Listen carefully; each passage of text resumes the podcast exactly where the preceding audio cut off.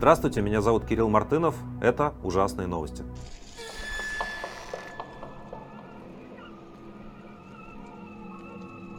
Я этот выпуск хочу начать с короткого видео. Вы посмотрите его, пожалуйста. Тут, наверное, и комментировать нечего, а потом мы все-таки немного про него полминуты поговорим. Э, вот вы видите, да, как э, идет обычное видеонаблюдение в городе. Люди идут по своим делам, едут машины, работает торговый центр. Потом в многоэтажное здание, это украинский город Запорожье, прилетает ракета. Э, это российские войска продолжают шарашить во все стороны, утверждая, что они таким образом борются с нацистами, с боевыми комарами или еще с какими-то там э, фантастическими тварями, которые они сами себе придумали. Я хочу начать, э, начать э, этот выпуск э, с видео про Запорожье, потому что мне кажется, что мы... Вообще две вещи произошло. С одной стороны, мы начали постепенно привыкать, что э, подобные преступления происходят регулярно, и у нас уже все меньше эмоций э, на то, чтобы на них э, как-то реагировать. Но все равно реагировать нужно, и вот это принятие этой, э, этой, этого безумия на себя, переживание его заново, это, мне кажется, вещь, которая нам позволяет ну, немного оставаться более-менее в каком-то рассудке, оставаться людьми, простите за пафос. И, повторюсь, очень легко себе представить, э, многие российские города выглядят э, очень похоже, та же самая брежневская застройка, те же многоэтажки, а, все примерно такое же. Очень легко себе представить, что какие-то злодеи бы на ваш город напали, если вы живете в России.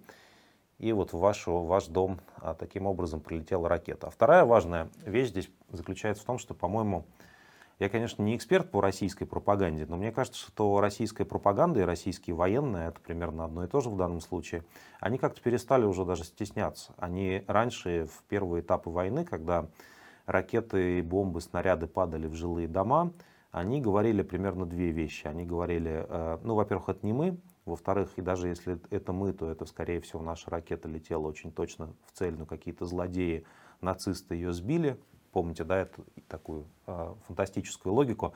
Э, кто-то сбивает э, силами ПВО наши ракеты, следовательно, виноват тот, кто сбивает наши ракеты, потому что наши ракеты летели куда нужно.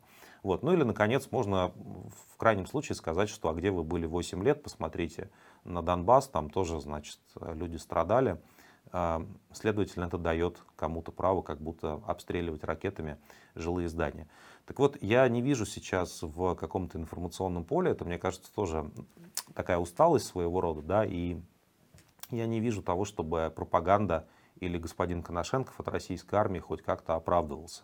Вот э, ракета прилетела в дом в Запорожье, а российская армия по этому поводу, ну, как, как бы совершенно спокойна. Им нормально с этим жить. Они, у них работа такая, вот э, обстреливать ракетами э, мирные города, да, вот эту самую брежневскую многоэтажную застройку, знакомую практически всем из нас с детства. Они уже не опровергают, не строят никаких теорий. Даже, кажется, кажется боты успокоились вот в комментариях писать про 8 а, лет а,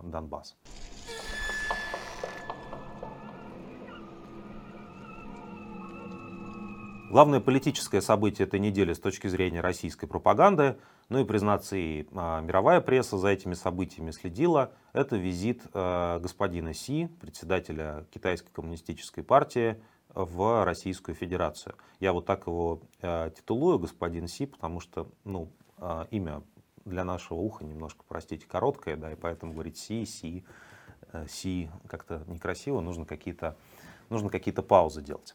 В общем, российская пропаганда была в полном восторге. Российская пропаганда говорила, что все теперь как бы случится коренной перелом в войне, что это практически пролог к тому, о чем Путин мечтает, к новому разделу мира – между великими э, державами, что Путин получит от Си какой-то дар, который, значит, вот э, поможет ему победить всех э, путинских врагов. Ничего из перечисленного не случилось, э, ничего важного во время визита Си не было. Тот факт, что он вообще поехал в Москву э, несколько дней спустя после того, как Международный уголовный суд в Гааге объявил ордер, выписал ордер на арест российского президента, это, конечно, показательно. Это история про то, что ну, Китай до некоторой степени считает себя выше такого рода международных институтов, что он может навязывать другим странам собственную политику. Но самое главное, что, похоже, Россия и э, путинское правительство – это те структуры, которые тоже находятся в этом списке. Им Китай тоже может навязывать свою политику. И более того, а, российское правительство, президент Путин, не имея возможности вы, а, выиграть вот этого, победить в этой преступной войне, начинает соглашаться на любые китайские условия. Хотите вы больше э, энергоресурсов и сырья и подешевле? Пожалуйста, заберите их у нас. Количество э, сырья, которое китайцы готовы покупать, определяют они. То есть это, в общем, абсолютно рынок, на котором э, Китай диктует России, чего и сколько им вести и почем. А, ничего ценного особенно взамен Китай не предлагает. Мировая пресса, конечно, писала, что Китай может поставлять российской армии снаряды и беспилотники, но а, масштабы этих поставок и вообще их значение для российской войны, для российского ВПК достаточно невелико. Никаких грандиозных заявлений нету. Силы Сибири-2, этого знаменитого газопровода, который должен там, значит, инфраструктурно перевернуть всю Азию, его тоже в обозримом будущем не ожидается. И более того, когда, когда российская пропаганда штамповала, вот повторяла эти китайские истории про величие российской и китайской дружбы, э, некоторые особо злые языки заметили, что из этих официальных меморандумов пропал тезис про нерушимую дружбу навек. Теперь у нас просто очень крепкая дружба, а раньше, еще несколько лет назад, до войны, даже в прошлом году, кажется, все еще была нерушимая. Зато у нас э, э, председатель СИ красуется на передовицах официальных газет. А российская газета с очень красивой обложкой вышла. Мне кажется, что в ближайшем будущем у нас еще такого много будет. Мы будем э, творчески заимствовать, Российская Федерация будет творчески заимствовать китайскую пропаганду. И постепенно у нас вот примерно такой же стиль в официальной журналистике появится. Такой орденоносный генералиссимус Путин встречается с орденоносным генералиссим, генералиссимусом Си, и о чем-то очень долго а, они друг с другом беседуют. Никакой практической пользы а, это не несет. Ну, я еще на всякий случай я поясню простыми словами а, для любителей а, всякой геополитической конспирологии. Когда кто-то вам говорит, что значит, на самом деле Китай является основным бенефициаром этой войны украинской, и что в действительности на территории Украины и руками Российской Федерации якобы сражаются Китай и США, когда вы все это слушаете, делайте, пожалуйста, скидку на некоторые очевидные факты. Очевидные факты в данном случае заключаются в том, что у Китая самый большой в мире торговый баланс с двумя ну, группами стран. С, с одной стороны, с Соединенными Штатами Америки, с этой страной, с другой стороны, с Европейским Союзом, с европейцами, как вот этим конгломератом 27 стран. А, это приносит китайцам безумное количество денег, а, и война, развязанная Путиным, в общем, мешает им хорошо зарабатывать на этой торговле. И, конечно, конечно, Китай э, ничего не хочет знать про права человека, не верит ни в какие западные ценности, идет так называемым своим путем. Я, кстати, не уверен, что этот э, путь будет долгим и успешным, потому что хороших примеров построения богатого, современного, счастливого общества без свободы, а, разных форм свободы, ну, как будто бы мир не знает. Но, но а, вне зависимости от того, какие у Китая есть интересы и мысли по поводу, там, не знаю, контроля над какими-то новыми ресурсами, увеличением своего а, военного и экономического влияния, самое главное, что Китай заботит, это взаимовыгодная торговля с двумя основными торговыми партнерами. Повторюсь, война этому не помогает, поэтому Китаю, в общем, эта война в таком виде не нужна. Я думаю, завершая эту тему, что э, единственная вещь, чем, э, которой Путин может быть полезен китайскому руководству, можно на него показывать и говорить, посмотрите на сумасшедшего, посмотрите на буйного. Если вы будете нам, э, с нами плохо себя вести, если вы будете слишком много писать про нарушение прав человека и концлагеря для мусульман, например, в северо-западном Китае, то мы будем дружить с этим сумасшедшим больше, и вам это не понравится. Это хорошая переговорная позиция, из которой, впрочем, а, в прагматическом ключе практически ничего не следует. Надо добавить еще, смотрите, по поводу пропаганды, я это упустил, да, тут вот сообщают, что россиянам покажут второй сезон специальной телепередачи, которая называется «Любимые крылатые выражения э, Си Диньпина, сообщает канал «Россия-1». Готовьтесь, дорогие россияне, если вы первый сезон уже освоили, теперь будет и второй сезон.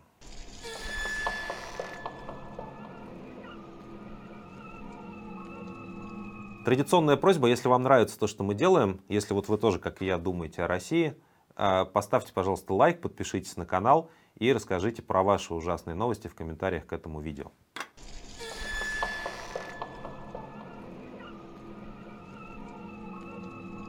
Через сутки после того, как Международный уголовный суд в Гааге выписал э, ордер на арест Владимира Путина, до сих пор с внутренним восторгом это повторяю, российский президент внезапно оказался в Мариуполе. Он долго ездил там по ночам, э, смотрел на разбомбленный город, на котором, внутри которого российский э, стройкомплекс возводит какие-то новые здания.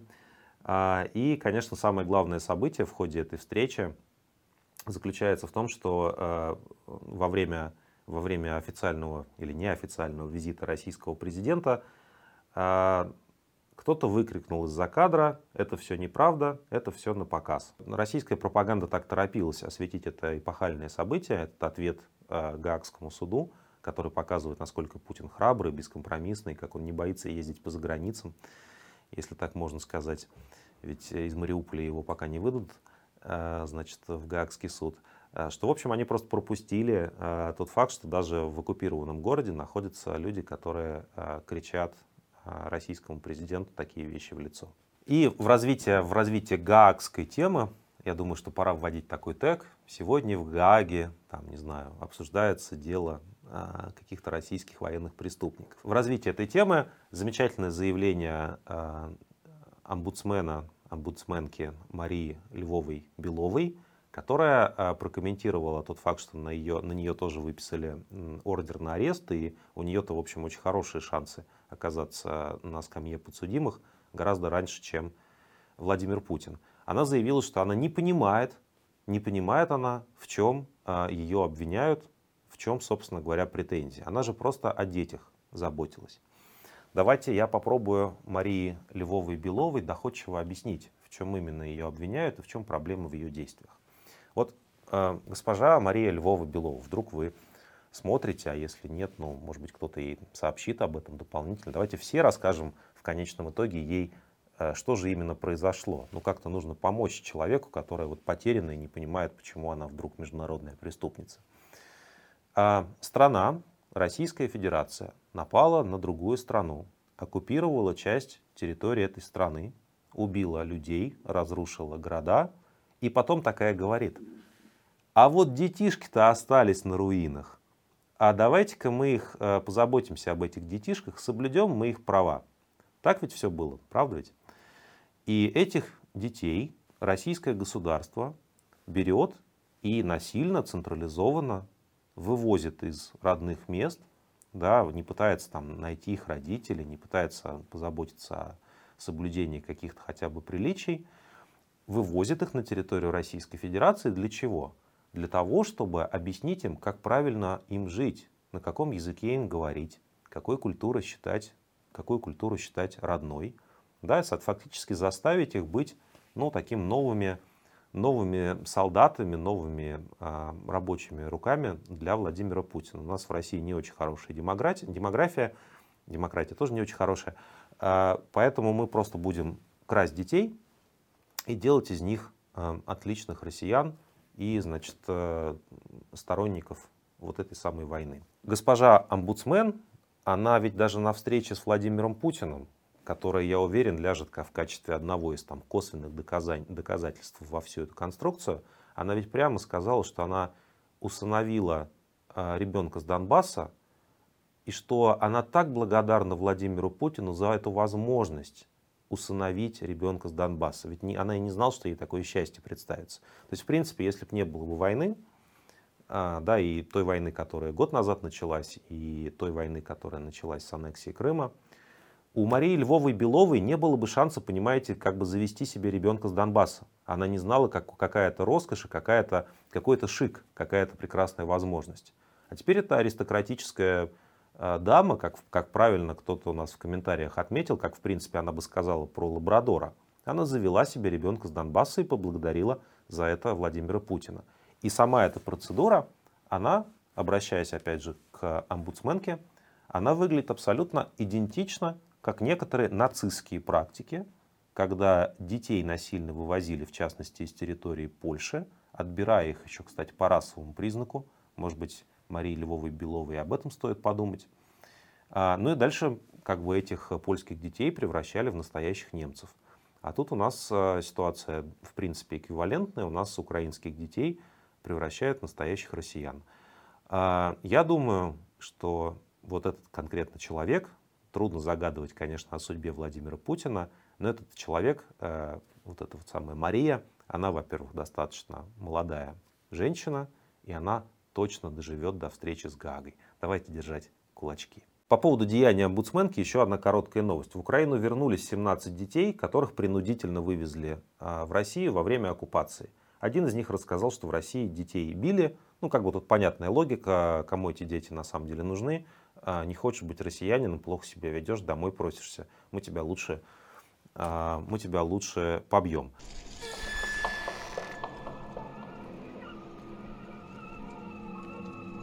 Следственный комитет России возбудил уголовное дело против прокурора и судей Международного уголовного суда, вот того самого Гаагского, в ответ на ордер на арест Путина.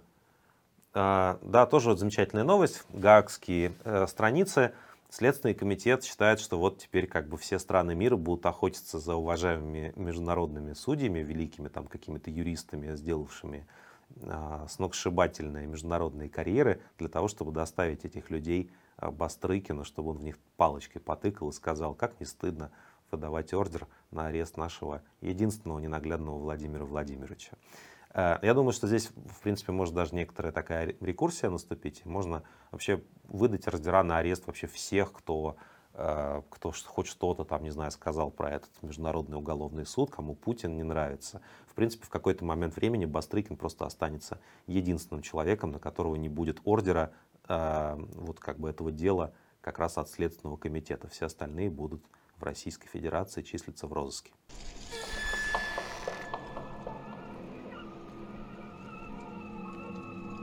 На мой взгляд, а, в реальности главной новостью внутри России является, конечно, не отношение Путина и Си, а то, что происходит вокруг наших коллег из правозащитного центра а, и международного мемориала. Ну, напомню, да, всю предысторию совсем коротко. Мемориал такая структура, которая еще в конце 80-х годов решила рассказать э, стране, нашим соотечественникам, нам самим, всю правду о том, что происходило в советское время с политическими заключенными, с людьми, которые подвергаются репрессиями, там, депортациями и прочими безобразиями, в частности, про большой террор, знаменитый 1937, но не только. А, эти люди 30 лет работали, они восстановили многие вещи, они требовали, чтобы архивы были открыты, чтобы люди просто знали правду, публиковали книги, проводили конференции, а, объясняли школьникам и студентам, почему такие события не должны повторяться, почему это преступление.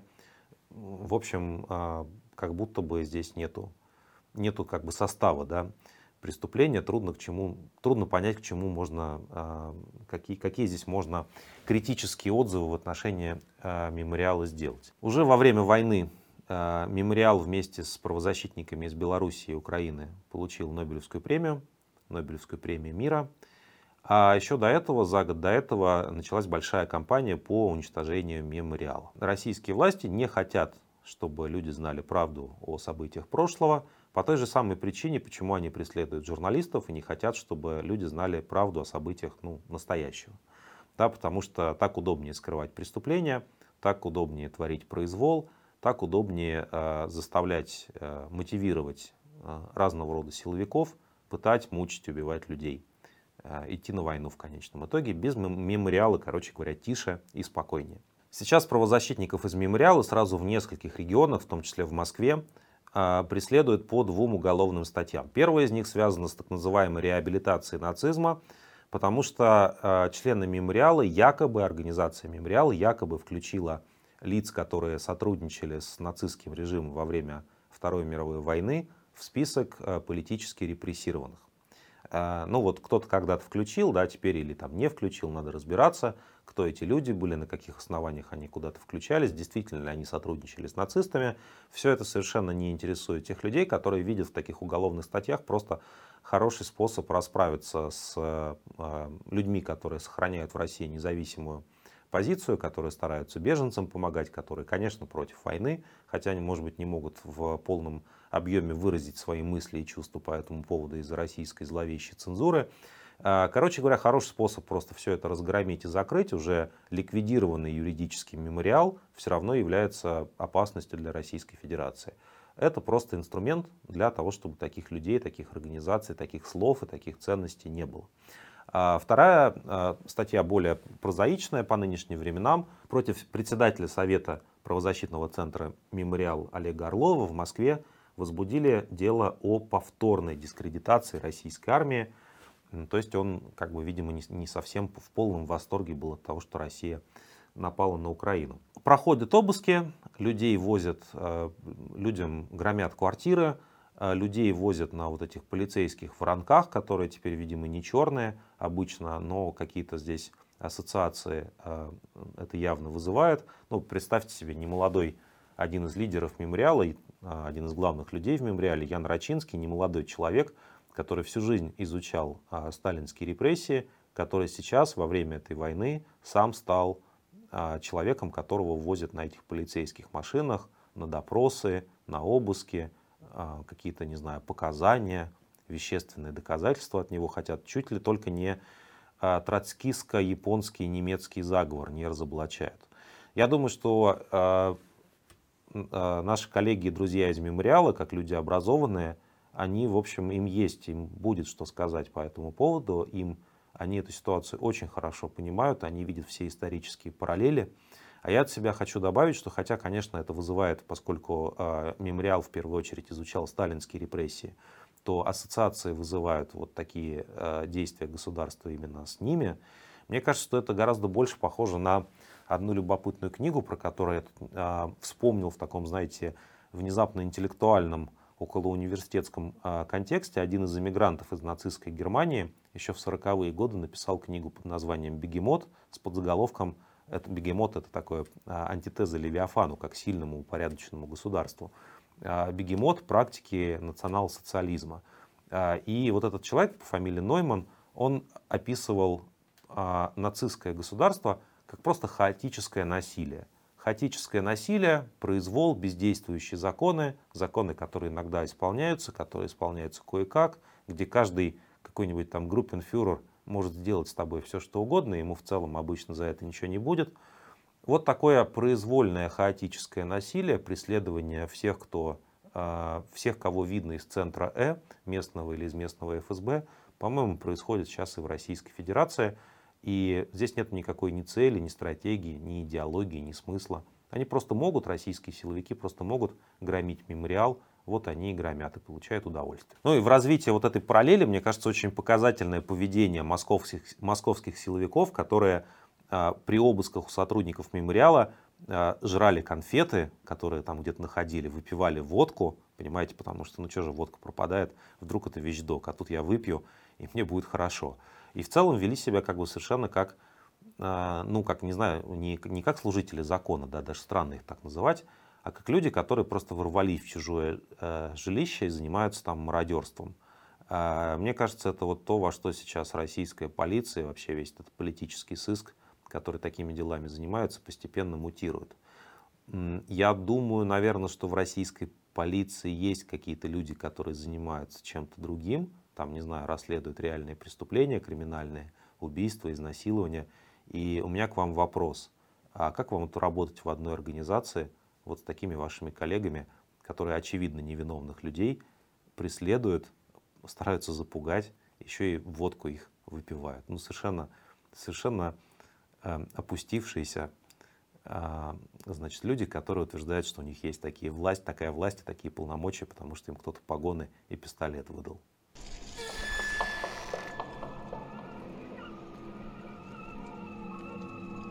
Художница Саша Скочеленко, которая, а, которая на ценниках писала какие-то антивоенные а, призывы или якобы писала, уже много месяцев находится в тюрьме по обвинению, видимо, в фейках о российской армии. А, и в Москве пробовали провести презентацию ее рисунков, ее комиксов, и полиция эту презентацию сорвала. Силовики ворвались в помещение открытого пространства, которое, кстати, находится на родной Бауманской станции метро в Москве, такой хороший райончик, я там изрядно пожил, где проходило мероприятие спустя полтора часа после его начала. По данным УВД-инфо, полицейские избили по меньшей мере одного человека, и одна из девушек, которую увезли потом, тоже практически в родной ОВД Басманной, рассказала новой газете Европы, что во время избиения в автозаке силовики угрожали задержанному изнасилованием. Они говорили, помнишь, был такой поэт Камардин, мы его изнасиловали гантелей, а потом еще и посадили, и нам ничего за это не было, и ничего не будет, и с вами мы сделаем так же. Ну, примерно такое у нас полицейское государство, э, скрещенный Эм, символ этого государства является скрещенная гантеля и кувалда.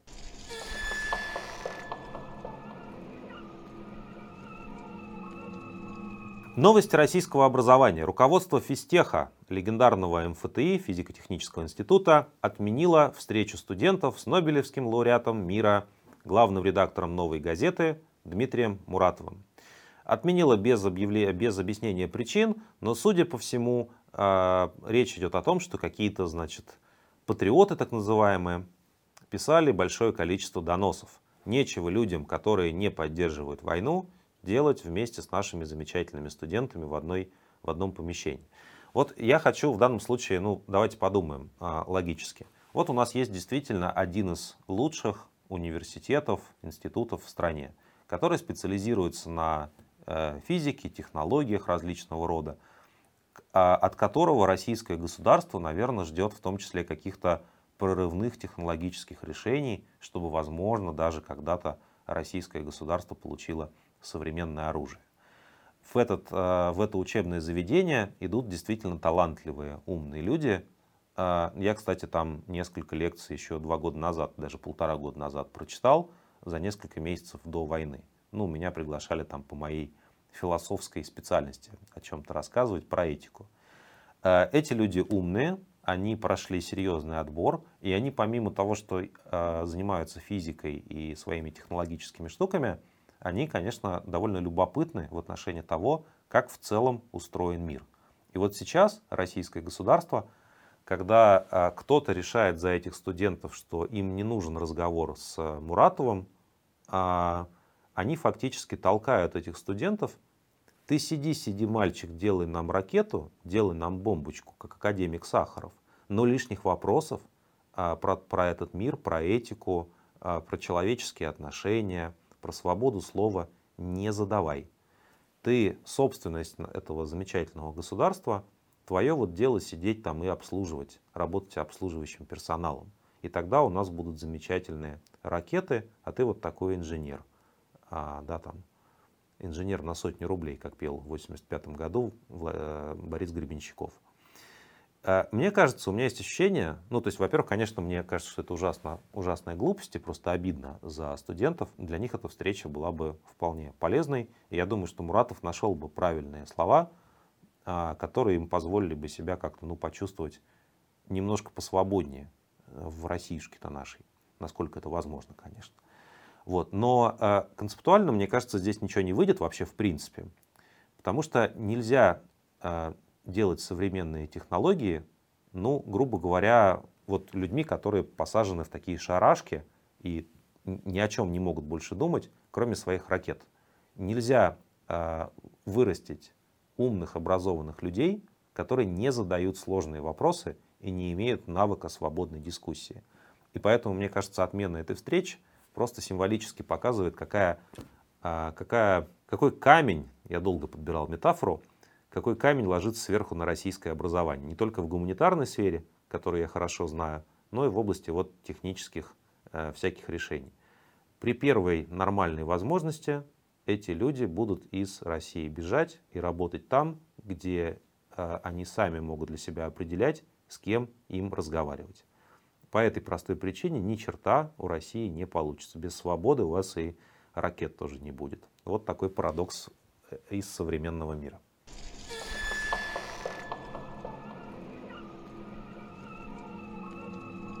Но это что касается событий в высшем, так сказать, элитном образовании. А вот что происходит в средней российской школе.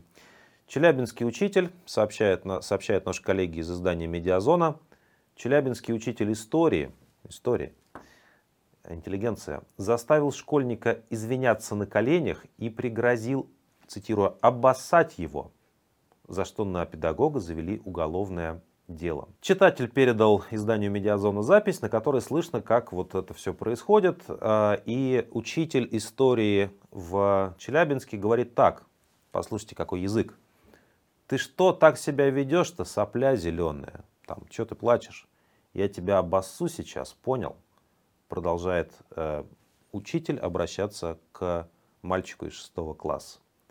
Э, мне кажется, знаете, вот на самом деле Давайте попробуем из этого какой-то вывод сделать. Э, мне кажется, подобного рода практики, да, они очень были широко распространены э, в советской школе на самом деле. Ну, там они скрывались, потому что смартфонов не было. И как-то это все просто люди травмировались. И это насилие где-то там оседало и передавалось дальше следующим поколениям. А сейчас у нас в условиях э, войны просто запущен новый отрицательный отбор. Вот именно такие учителя останутся в средней школе военной эпохи. Именно они будут рассказывать, что в нашей истории все замечательно.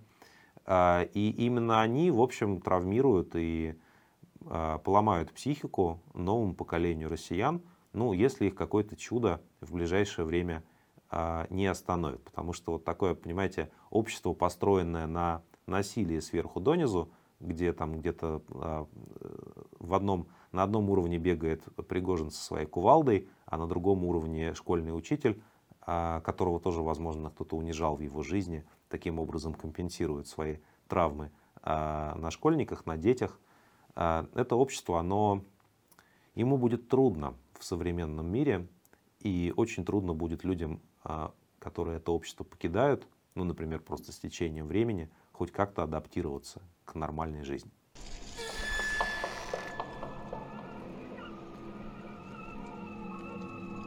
На этой неделе пришла порция новых иноагентов. Пришла не в пятницу, как все привыкли, а в четверг. Какой-то сбой в матрице. А на прошлой неделе, на предыдущей, напомню, иноагентов вообще не было. И многие шутили, что Минюст настолько выпал в осадок из-за решения Международного уголовного суда по Путину, что не знал, кого включать в списки. Ну, я не думаю, что здесь есть прямая причинно-следственная э, связь. А, зато э, новые иноагенты очень примечательны. Там вообще много разных людей – но выделим двоих. Во-первых, известный блогер Илья Варламов, теперь у нас тоже иноагент, и, по-моему, это доказывает гипотезу о том, что все люди, у которых есть сколько-нибудь независимое мнение и доступ к аудитории, рано или поздно будут объявлены иноагентами. А, нужно только подождать. Ну, то есть вот засекаем время, и там через какое-то, через а, сколько-то месяцев или лет у нас просто буквально все люди, которые хоть что-то говорили э, нехвалебное в отношении Путина хотя бы раз в жизни, и у них есть 300 подписчиков на Ютубе, или там 3 миллиона подписчиков на Ютубе, они все будут иноагентами. Э, в этом смысле очень легко, кстати, и удобно будет жить, если вы встретите в России будущего, вот в такой, в путинской России, да, если она законсервируется, сохранится еще на какое-то время, если вы встретите человека, который говорит про политику, и он не иноагент, знаете, здесь есть какой-то а, подвох. А другой пример, и он а, важный и гораздо более опасный, к сожалению, это тот факт, что в иноагентов включили а, адвоката Павла Чикова, правозащитника, бывшего члена Совета по правам человека российского при российском президенте, ну, бывшего, конечно, и человека, который там, создает, поддерживает замечательную правозащитную организацию «Агора». А проблема здесь заключается в том, что а, по большому счету после того, как блогеров, журналистов, а, людей с аудиториями начали громить, а у Чикова, кстати, у самого тоже очень большая аудитория, но он пишет очень про профессиональные вещи, про законы, вот про иноагентство, все объяснял, про другие репрессивные и цензурные законы в Российской Федерации. Судя по всему, теперь российское государство решило взяться за юристов и за адвокатов, то есть за тех людей, которые иноагентам до последнего времени как раз помогали и продолжают помогать. Ну, тоже здесь понятная идея. Сначала мы всех объявим иноагентами, потом объявим всех ваших юристов иноагентами, потом ваших родственников объявим иноагентами или еще кого-нибудь. Короче говоря, все, кто имеет хоть какое-то отношение к иноагентам, тоже заразится, э, как вот в таком фильме про постапокалипсис. Такая цель российской власти. Чикову это создаст большое количество проблем, я думаю, к сожалению, в его работе. Ну, по крайней мере, какое-то точно создаст. Но, э, с другой стороны, я вижу во, всей этой, э, во, всей, во всем этом разрастании иноагентства э, девальвацию этого понятия. Понимаете? Потому что когда все иноагенты, какая разница, а, иноагенты или нет? А, кажется, разницы никакой. Ну, хорошая еще новость про иноагентов такая, знаете, иноагентская экология. Кремль принял решение в этом году отказаться от участия в ежегодной акции «Час Земли» в связи с тем, что проводящий ее э, Всемирный фонд э, дикой природы признан иноагентом, сообщил Дмитрий Песков, э, пресс-секретарь российского президента. То есть, иными словами, черт с ней, с природой. Природа у нас тоже иноагент, поэтому как бы если природе будет только плохо, то значит это ее проблемы, нужно было в Минюсте лучше отчитываться. Эм, очень хорошее своевременное решение.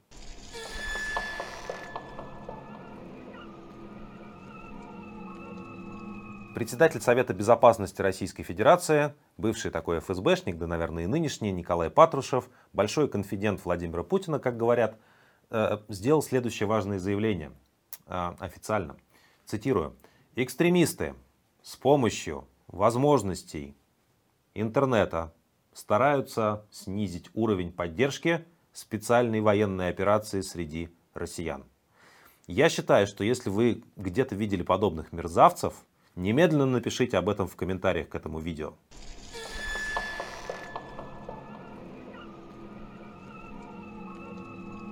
Еще одно официальное заявление, тоже, я думаю, достаточно крупного российского чиновника, на, эту, на этот раз представляющий не Совет Безопасности, а Русскую Православную Церковь. Андрей Ткачев, священник РПЦ, э, высказался о необходимости бомбить Украину с молитвой. Без молитвы, цитирую я господина Ткачева, пакет градов не снаряжать. Каждую сигару засовываешь и, Господи помилуй, Господи помилуй. Каждую эту, значит, сигару засовываешь, как бы, Господи помилуй, Господи помилуй, Господи помилуй. И так далее, и так далее, и так далее. Такое, значит, такое. И потом, и потом, ух.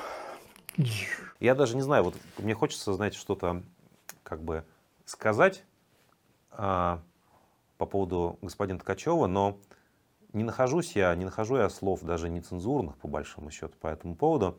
А, если вы хотите что-то передать господину Ткачеву, напишите, пожалуйста, это тоже в комментариях.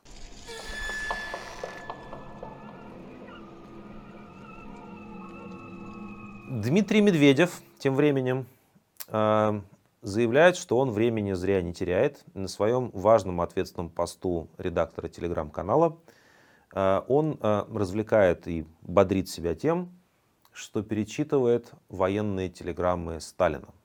Таким образом, он э, собирается как бы передать свой энтузиазм главам российских оборонных предприятий. Я процитирую Дмитрия Анатольевича, он, он прекрасен, конечно. Я думаю, что в конечном итоге, э, в конечном итоге э, в стране, в которой СВО окончательно победил, смогут выжить только Дмитрия Медведева. Там будет просто очень много разных Дмитриев Медведевых. Я недавно читал телеграммы Верховного главнокомандующего Иосифа Виссарионовича Сталина с большим уважением. Видите, по вопросам оборонно-промышленного комплекса. Хочу зачитать эти телеграммы директорам наших заводов, чтобы их взбодрить. Маленький особнячок возле Москвы, Медведеву как раз такой выделили на станции метро Арбатская. Э, вот он сидит там, горит ночью, а вот это вот не спит, одинокая лучина, и он таким дрожащим голосом от, от радости, от восторга, чтобы взбодриться, если каких-то других веществ, может быть, не хватает, он зачитывает, может быть, вслух военные телеграммы Сталина, потому что он, он, один из, вот он один из тех, кто, на ком вообще все держится, понимаете, вот такой уж он великий человек. Надо сказать, что многие отмечают, что то, как Медведев говорит, и то, как от его лица пишут э, в телеграм-канале его знаменитом, теперь где вот хрюкающие подсвинки, там, значит, осатаневшие, осатаневшие нацисты и все вот это вот, это две совершенно, э, два совершенно разных стиля. Э, да, как бы Дмитрий Медведев говорит как чиновник по-прежнему, он все еще мнит себя, видимо, крупным государственным деятелем Российской Федерации. Ну а в телеграм-канале он, конечно, уже ни в чем себе не отказывает. Его спичрайтеры перенесли его из нашей реальности в какой-то лучший мир. Только вот наш, кстати, э, нейросетевой Медведев и может с этим конкурировать.